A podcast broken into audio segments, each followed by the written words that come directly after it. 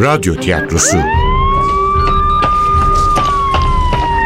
Başkomiser Nevzat'ın maceraları başlıyor.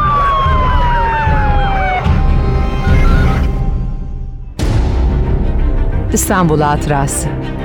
Eser Ahmet Ümit. Radyoya uyarlayan Safiye Kılıç. Seslendirenler: Başkomiser Nevzat Nuri Gökaşan, Ali Umut Tabak, Zeynep Dilek Gürel, Ekrem Berk Avcı, Evsiz Adam Cengiz Daner, Güvenlik Görevlisi Murat Aydın, Efektör Ufuk Tangel, Ses Teknisyeni Can Erdoğan, Yönetmen Aziz Acar. İstanbul Hatırası'nın önceki bölümünde. Kral Bizas, Konstantin ve ikinci Theodosius. Katiller düzenli olmasa da şu ana kadar kronolojik bir sıra izlediler. Aralarında büyük zaman aralıkları olsa da geçmişten bugüne doğru geliyorlar. Peki dördüncü kurbanlarını nereye bırakacaklar? Müze müdüremiz Leyla Barkın, ikinci Theodosius'tan sonra Markianos'un tahta geçtiğini söylemişti. Sorunun yanıtı Markianos sütunu olabilirdi. Yani Fatih'teki kız taşı.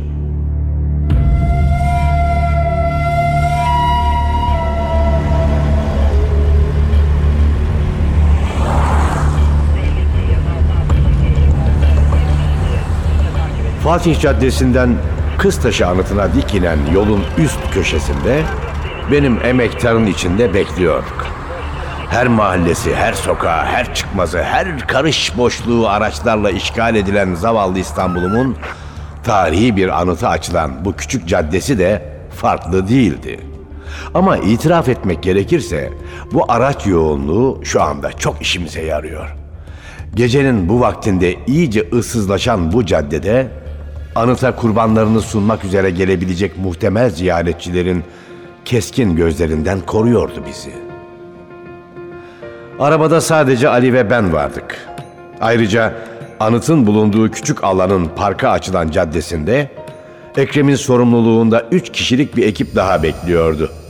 Benim emektarı park ettiğimiz yer yüksekte kaldığından üzerindeki heykeli yıkılmış olmasına, alt kaidedeki kabartmaların çoğu silinmesine rağmen hala inatla dikilmeye çalışan yüzlerce yıllık Markianos sütununu, namı değer kız taşını rahatlıkla görebiliyorduk. Niye kız taşı diyorlar bu sütuna başkomiserim? Kızlar için mi dikilmiş? Leyla Barkın anlatmıştı hikayesini. Aslında bu sütun dönemin valisi tarafından İmparator Markianos için yaptırılmış. Yani imparatorun gözüne girmek için. Bir zamanlar kaidenin üzerinde Markianos'un heykeli de varmış. Anlatılanlara göre Markianos'un heykeli yanından kızlar geçerken "Sen bakiresin ya da sen bakire değilsin" diye fısıldarmış. Heykelin yanından geçen kadınları böyle taciz ettiği halk arasında yayılmaya başlayınca bakire olmayan kızlar bu sütunun yanından geçemez olmuş. Ta ki başka bir imparatorun baldızı sütunun önünden geçinceye kadar. Heykel imparatorun baldızına "sen bakire değilsin" deyince kıyamet kopmuş. Gözyaşları içinde saraya koşturan baldız bu hakarete dayanamayacağını söylemiş. Karısının sözünden çıkamayan imparator da baldızının onurunu korumak için heykeli yıktırmış. Tabii bunlar söylence. Markianos sütununa kız taşı denmesinin gerçek nedeni alt kaidede bulunan zafer tanrıçası Nike'nin iki kabartması olsa gerek. Bu kadın kabartmalarını gören Osmanlı ahalisi sütuna kız taşı adını koymuş olmalı. Amma matrak iş ha. Valinin biri imparatora yalakalık olsun diye bir taş dikiyor, millet onun üstüne efsane diziyor. Demek ki üçüncü kurban da meslektaşları arasında pek sevilmiyormuş. Hmm. Şadan Duruca'yı mı soruyorsunuz başkomiserim? Evet, gazetede öyle derin bir yaz yoktu. Gerçi kimse iyi olmuş filan da demedi ama arkadaşları için gözyaşı döken birine de rastlamadım. Birkaç kişiye sorular sordum, beylik laflarla geçiştirmeye çalıştılar. Anladığım kadarıyla kötü konuşmak istemiyorlar. Sanırım Zeynep'in araştırması doğru. Kirli bir gazeteci galiba bu Şadan. Tıpkı öteki kurbanlar gibi. Sonra da adamın masasındaki not defterini laboratuvara götürdüm. Defterde işe yarar bir şey bulamadık. Yazacağı haber hakkında notlar, karalamalar, röportaj yapacağı iki kişinin telefon numaraları falan. Hard diski bilgisayarcı çocuklara verdi Zeynep. İçinde ne var ne yok hepsini öğrenirmişiz yarın. Şahdan Duruca en son ne zaman ayrıldı demiştin gazeteden? Salı akşamı. Çarşamba günü de gelmemiş gazeteye. Yazıları cumartesi günü yayımlandığı için farkına varılmamış yokluğunun. Gazetede seveni de olmadığından kimse merak etmemiş onu. Ali anlatırken katillerin çalışma tarzına takıldı aklım. Üç günde üç kurban. Tuhaf. Yani her gün birini kaçırsalar. Yo yo hayır hayır. İşi şansa bırakmıyor bu adamlar. Muhtemelen Şadan Nuruca'yı salı akşamı gazeteden çıktığında kaçırdılar. Öldürdüler ama altın kapıya götürmek için zamanın gelmesini beklediler. Çünkü daha önce ikinci kurbanları Mukadder Kınacı'yı Çemberlitaş'a bırakmaları gerekiyordu. Mukadder Kınacı'nın ölüm vaktinin salı günü ondan önce, Necdet Denizel'in ise pazartesi saat ikiden önce olabileceğini belirtmişti Zeynep. Demek ki katillerimiz öldürdükleri kurbanlarını bırakmadan önce bir sonraki maktulü ele geçirmiş oluyorlardı. Son derece örgütlü bir cinayet çetesiyle uğraşıyorduk. Son derece zeki, son derece becerikli, acımasız ve kararlı bir ekip. Ömer ve abileri gibi mi? Sanmıyorum. Henüz et taşıma aracının incelenmesi sona ermemiş olmasına rağmen Ömer'in suçsuz çıkacağından adım gibi emindim. Adem Yezdan ve adamları katillerimizin profiline daha uygundu. Ama işbirliği yaptığı insanları Adem Yezdan neden öldürmek istesin ki? Belki önemli bir sırrını bildikleri için. Onu hapse yollayacak bir sır. Neden olmasın? Gerek Adem Yezdan, gerekse üç kurban sütten çıkmış ak kaşık değillerdi. Öte yandan Namık Karaman ve İ S D'yi de göz ardı etmemek gerekiyordu. Katillerin gerçek amacı bu şehre zarar veren insanları öldürmekse, ikinci gruptaki zanlıların suçlu olma ihtimalleri daha yüksekti. Başkomiserim, şuna bakın. Başımı çevirince ıssız caddede önündeki iki tekerlekli çöp toplama arabasını güçlükle itekleyen, ince uzun, sanki yüzünü gizlemek istercesine başındaki koyu renk kasketini iyice yüzüne indirmiş bir adam gördüm. Çemberlitaş'ta karşılaştığımız evsizlerden birinin bana verdiği eşkale tamı tamına uyuyordu. Zargana gibi ince uzun bir adam diye tarif etmişti. Yüzünü görememişlerdi. Çünkü başındaki kasketi tıpkı bu adam gibi öne indirmişti. Adamın iteklediği el arabasının taşıdığı büyük çuvala takıldı gözlerim. İçinde irice bir şey olmalıydı. Bir ceset mi? Heyecanla kıpırdandım oturduğum koltukta. Sessizce adamın uzaklaşmasını bekledik. on metre kadar uzaklaşınca Ali'ye, Ekrem'e haber ver hazır olsunlar diye fısıldadım. Ben de silahımı kılıfından çıkarıp namluya kurşun sürdüm. Birkaç dakika sonra dışarı çıkmış, arabaların arasından şüpheliyi izliyorduk. Şüpheli tam da beklediğimiz gibi kız taşına ilerledi. Doğru muydu acaba? Sonunda katili bulmuş muyduk? Boğazımın kuruduğunu hissediyordum. Silahı tutan elimin hafifçe titrediğini fark ettim. Başımı kaldırdım, Ali ile göz göze geldik. Onun da benden farkı yoktu. Diliyle kurumuş dudaklarını yalıyordu. Ama elinin titremediğinden de emindim. Yıllarca birlikte çalışmış olmanın verdiği alışkanlıkla konuşmadan anlaşarak adımlarımızı hızlandırdık.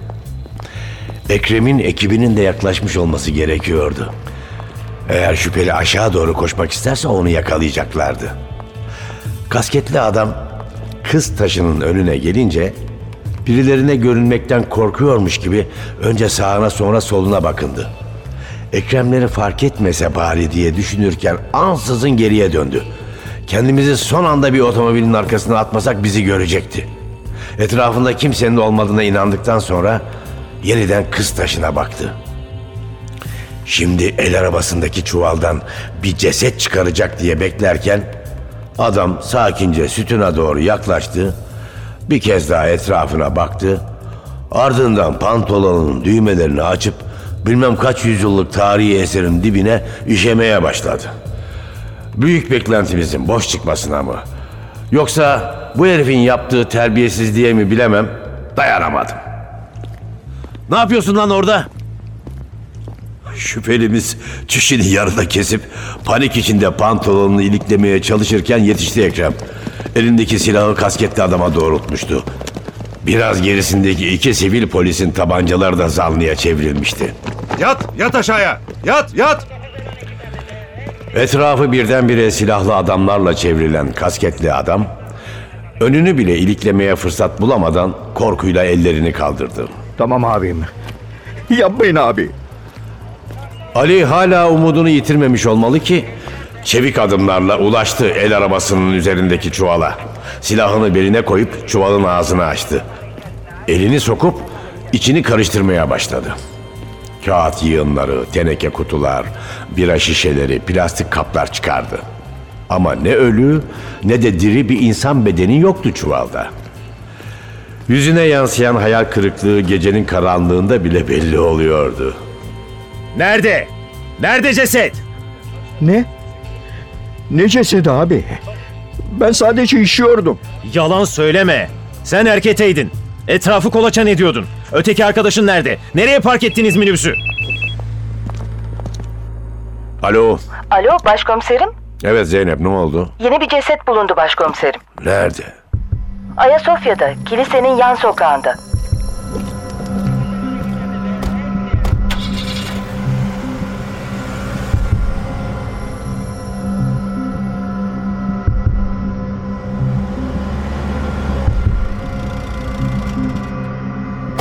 Ayasofya'nın yan sokağına bırakılmıştı ceset.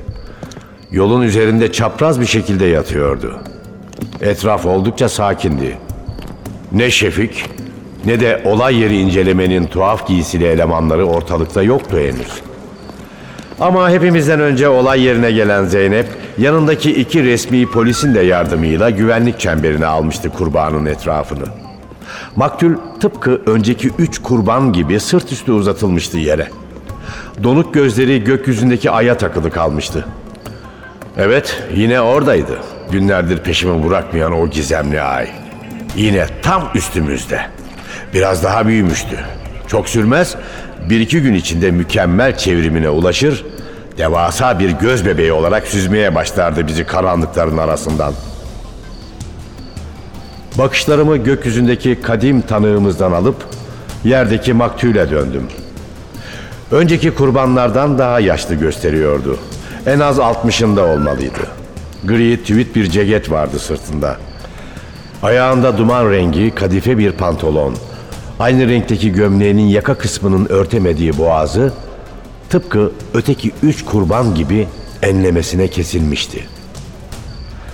Yerde yine kan yoktu.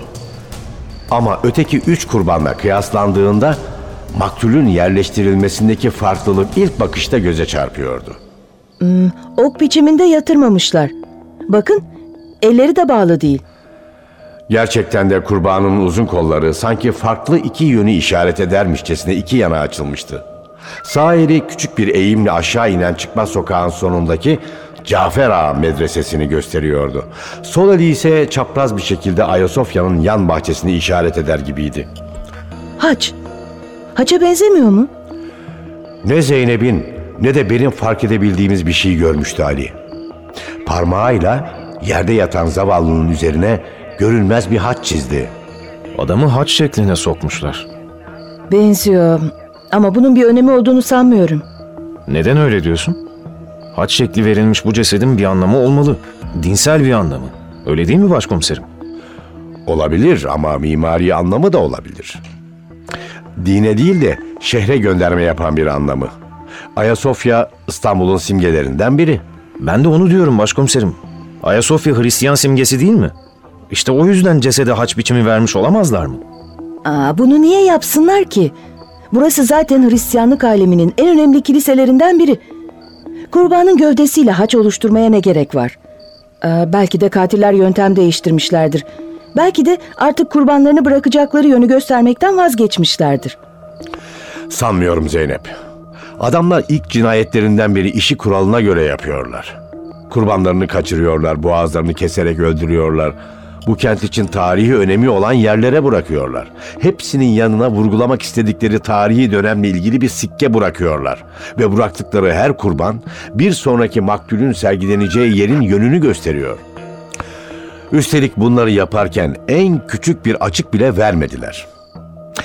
İşler yolunda giderken, yani kendilerine duydukları güven doruk noktasındayken yöntemlerini niye değiştirsinler ki? Öyle diyorsunuz da başkomiserim, belki farkına varmadan onları sıkıştırmaya başlamışızdır. Onları? Elimizdeki zanlıları mı demek istiyorsun? Ömer ve abilerini mi? Ama onlar zaten içeride. Bu cinayeti nasıl işlesinler ki? Size söylemeye fırsat olmadı. Et taşıma aracı temiz çıktı. O araçta insan kanı yok. Şu halde onları derken İstanbul'u Savunma Derneği ile Dersaadet Turizmi mi kastediyorsun? Yani Namık Karaman'la Adem Yezdan, öyle mi? Leyla Barkın'ı unutmayalım başkomiserim. Üstelik kadın sizinle de görüşüyor. Yani ne düşündüğümüzü tahmin edebilir. Tamam da biz onları hiçbir şekilde suçlamadık ki. Namık'ı sorguya bile almadık. Leyla'yı da öyle. Kendilerinden kuşkulansak da üzerlerinde en küçük baskı bile kurmadık. Adem Yezdan'ın durumu da farklı değil. Adamlarını sorguladık ama daha kendisi de yüz yüze bile gelmedik. Bu durumda yöntemlerini neden değiştirsinler? Sikkeyi sağ avucuna koymuşlar. Ön yüzünde bir büst var. Bir imparatorun olmalı. Ee, I harfine benzer bir harf yer alıyor. Ee, sonra V, S, T, I, N, I. Nedir acaba? Hmm, Justini. Sanırım Justinianos yazıyor. Biz Justinian diyoruz. Yani İmparator Justinian. İşte karşımızda duran bu görkemli mabedi Ayasofya'yı o yaptırmıştı. Aya aziz demek değil mi başkomiserim? Evet, aziz demek. Ama kutsal daha doğru bir kelime galiba. Yani buranın adı Kutsal Sofya mı oluyor? Öyle sayılır. Sofya bilgelik demektir. Yani Ayasofya kutsal bilgelik anlamına geliyor. Bu kilise herhangi bir aziz için yapılmamış. Zaten o yüzden Fatih şehri alınca kilisenin adını değiştirmeden camiye çevirtmiş.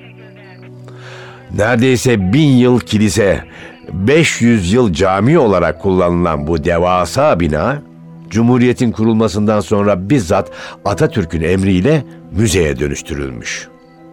Ne kadar da geniş. Nasıl yapmış adamlar bunu ya? O kubbeyi dört melek taşıyor.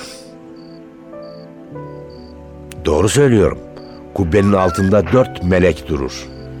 Cebrail, Mikail, İsrafil ve Azrail mi? Ben onların görevleri başka sanıyordum. Ayasofya'nın kubbesini bekleyen melekler onlar değil. Dört serafim, yani koruyucu melekler. Onların görevi Tanrı'nın tahtını korumaktır. Tanrı'nın tahtı neresi? Neresi olacak çocuklar? Gökyüzü. Evet, gökyüzü. Kilisenin kubbesi de gökyüzünü temsil eder. Siz nereden biliyorsunuz bunları başkomiserim? Ha, annemden biliyorum Zeynepciğim. Ayasofya annemin özel ilgi alanıydı. En az on kez gelmişimdir bu müzeye. Çocukken tabii. Öğrendiklerimin çoğunu unuttum. Ama her yanı kanattan oluşan o melekleri, İsa peygamberin mozaiklerini, freskleri asla unutamam. Ama bugün Leyla Barkın da bazı şeyler anlattı. Mesela Ayasofya'yı Justinian'ın yaptırdığını duymuştum ama o kadar önemli biri olduğunu bilmiyordum. Leyla Hanım'ın söylediğine göre Konstantin kadar önemli bir imparatormuş. Bu kadına hala güveniyor musunuz başkomiserim? Leyla Barkın'a hiçbir zaman güvenmedim. Ama bu soruşturmada çok yardımı dokundu bize. O olmasaydı Necdet Denizel hakkında bu kadar malumata sahip olamazdık.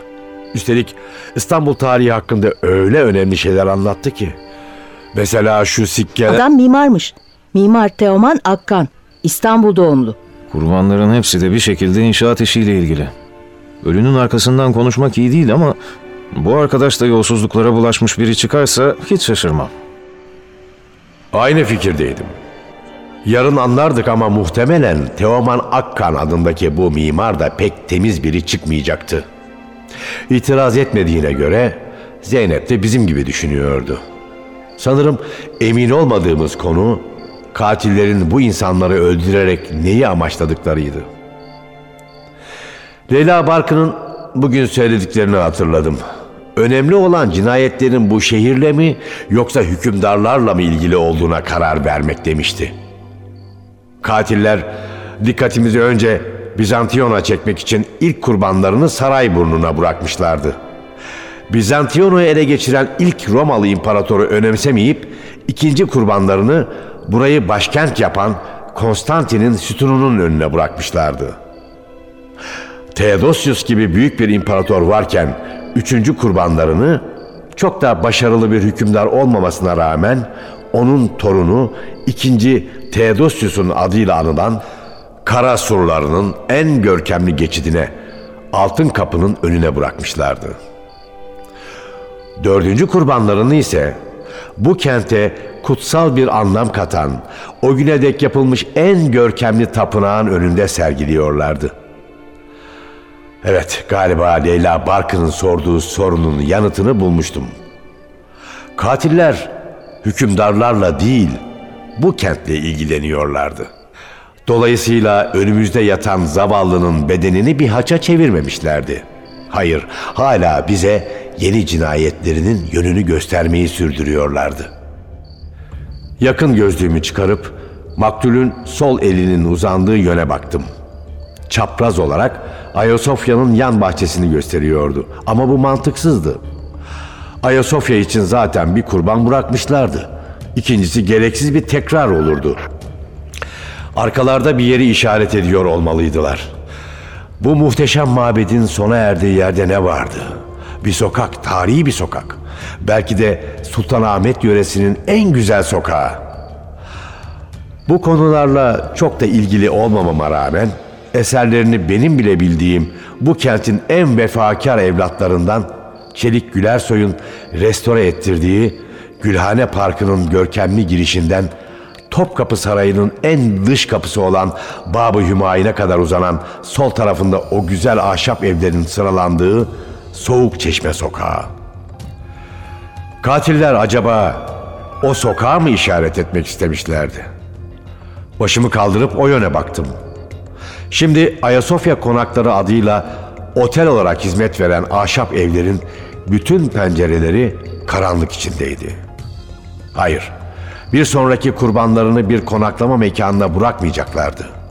Bakışlarım ahşap evlerin çatısına doğru yükseldi ve kurbanın gözlerine diktiği dolunayın gümüşten ışıklarıyla yıkanan bilmem kaç yüzyıllık surlar çıktı karşıma. Topkapı Sarayı'nın dış surları. Surlar mı? Ne yani? Bir sonraki kurbanı surlara mı bırakacaklardı? Bunu isteseler de yapamazlardı. Bırakın bir cesedi oraya çıkartmayı, kendileri bile zor tırmanırlardı. Birden anladım. Surlar değil, Topkapı Sarayı. Evet, katillerin işaret ettiği mekan Topkapı Sarayı'ydı. Ama saraydan önce başka bir kutsal yer daha vardı. Aya İrinik Kilisesi. Gözlerim Ayasofya'nın görkemli yapısına kaydı. Anında vazgeçtim düşüncemden. Hayır, Ayasofya kadar muhteşem bir tapınaktan sonra başka bir kilise olamazdı. Evet, katillerin hedefi kesinlikle Osmanlı Sarayı'ydı. Başımı çevirince Ali'nin merakla bana baktığını gördüm. Topkapı Sarayı. Bir sonraki kurbanı oraya bırakacaklar. Katiller kurbanın ellerini böyle açarak bize yeni yön talimatı veriyorlar. Bakın, adamın sol elinden bir çizgi çekersek Topkapı Sarayı'na ulaşırız. Yani Fatih Sultan Mehmet dönemi mi? İyi de başkomiserim, daha önce de bu olasılık üstünde durduk ama bir şey çıkmadı. Ekrem ve ekibi sabaha kadar boş yere beklediler Fatih Camii ve Topkapı Sarayı'nın çevresinde. Belki erken davrandık. Katiller belli bir yöntemle kurbanlarını bırakıyorlar. Belki o zaman henüz Fatih'e dikkat çekmek istemiyorlardı. Ama şimdi... Tamam da başkomiserim, şu Justinian'le bizim Fatih arasında ne kadar zaman var? Tarihten pek anlamam ama yüzlerce yıl olması gerek. Daha fazla. Ben de tam bilmiyorum ama Ayasofya beş yüzlü yıllarda yapılmış. Onu diyorum işte. Kaba bir hesapla bizim Fatih'le bu Justinian'in arasında en az bin yıl var. O kadar yıl boyunca yaşamış başka imparator, onların yaptırdığı başka eserler yok mu? Var tabii. Ama bu kentin kaderini değiştirecek kudrette bir imparator olduğunu sanmıyorum. Sen hesaplamıştın Zeynep. Bizas'la Konstantin arasında kaç yıl vardı? Yaklaşık bin yıl. Duydun mu Ali'cim? Megaralı göçmenlerin kralı Bizas'tan, Roma İmparatoru Konstantin'e uzanan katiller, Ayasofya'yı yaptıran Justinian'den, bu kenti yeniden kuran Osmanlı Padişahı Fatih Sultan Mehmet'e neden uzanmasınlar ki? Diyelim ki öyle. Kurbanın sol eli Topkapı Sarayı'nı gösteriyor. Peki sağ eli nereyi gösteriyor? Cafer Ağa medresesini. Bakın şu levhada öyle yazıyor. Hatta ayrıntılar da var.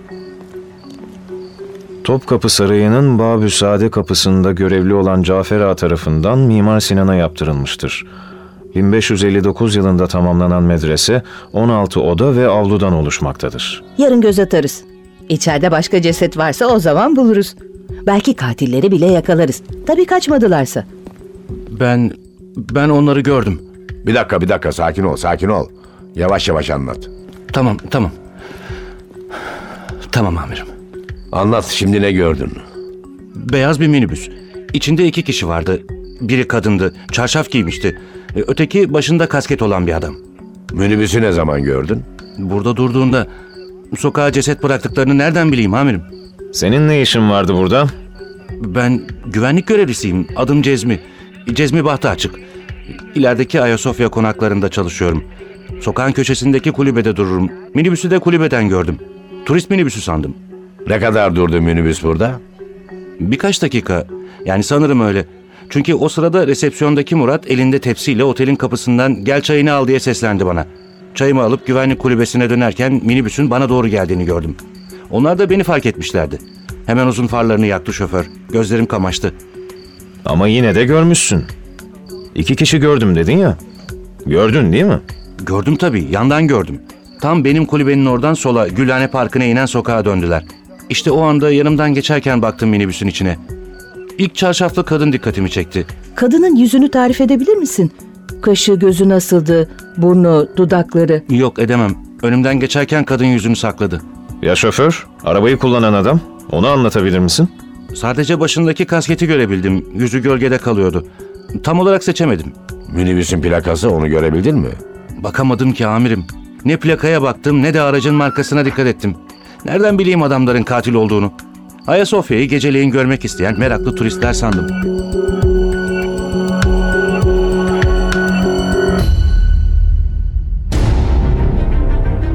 İstanbul Hatırası.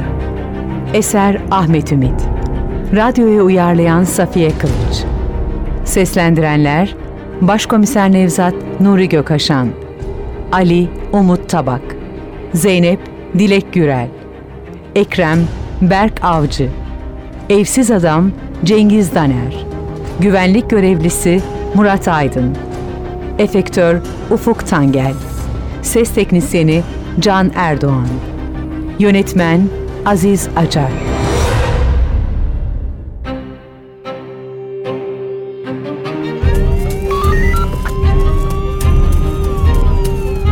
Radyo Tiyatrosu. Başkomiser Nevzat'ın maceraları.